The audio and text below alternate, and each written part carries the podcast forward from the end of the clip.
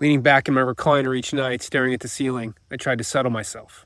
I told myself, life is growth. You grow or you die. That's from Phil Knight, founder of Nike, in his book, Shoe Dog. Hey, friend. I graduated from the infantry school at Fort Benning two decades ago. This past week, a dear friend's son did the same. While our time there was likely very different, I bet there were similarities. The push ups, the pain, the heat, and the fire ants. It's a place where the bathroom meant walking off into the woods with an entrenching tool.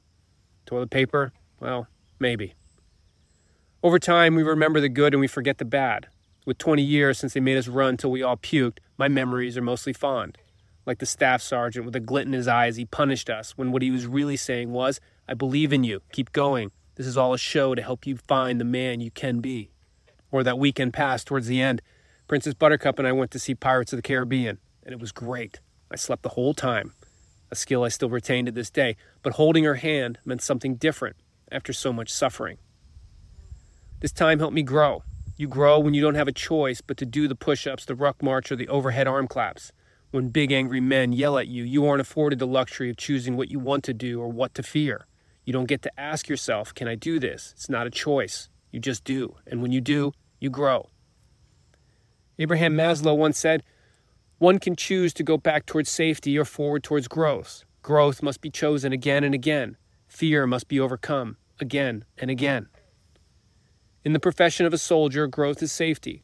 The more you grow, the more capable you become, capable of doing your part to accomplish the mission, keep your buddies alive, and get home for another movie with your Princess Buttercup.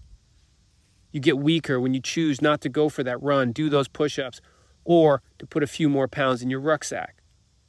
These choices increase the chances that the mission fails or someone you love dies. Now, here's the kicker all of this applies to you. Soldier or not, this is our everyday. I had the fortune to have your tax dollars pay for my growth. We signed up and we took an oath that meant the Constitution didn't apply to us. No, really. They could essentially do whatever they liked. You don't have that luxury. You have to make these decisions on your own. You have to decide whether to sleep in or step into the storm whether to walk into that blizzard or stay in your warm hut by the fire. This is the best time to be alive ever. Men and women before us made this possible. Their luxuries have become our necessities. You don't have to walk into the woods with a shovel to do your business.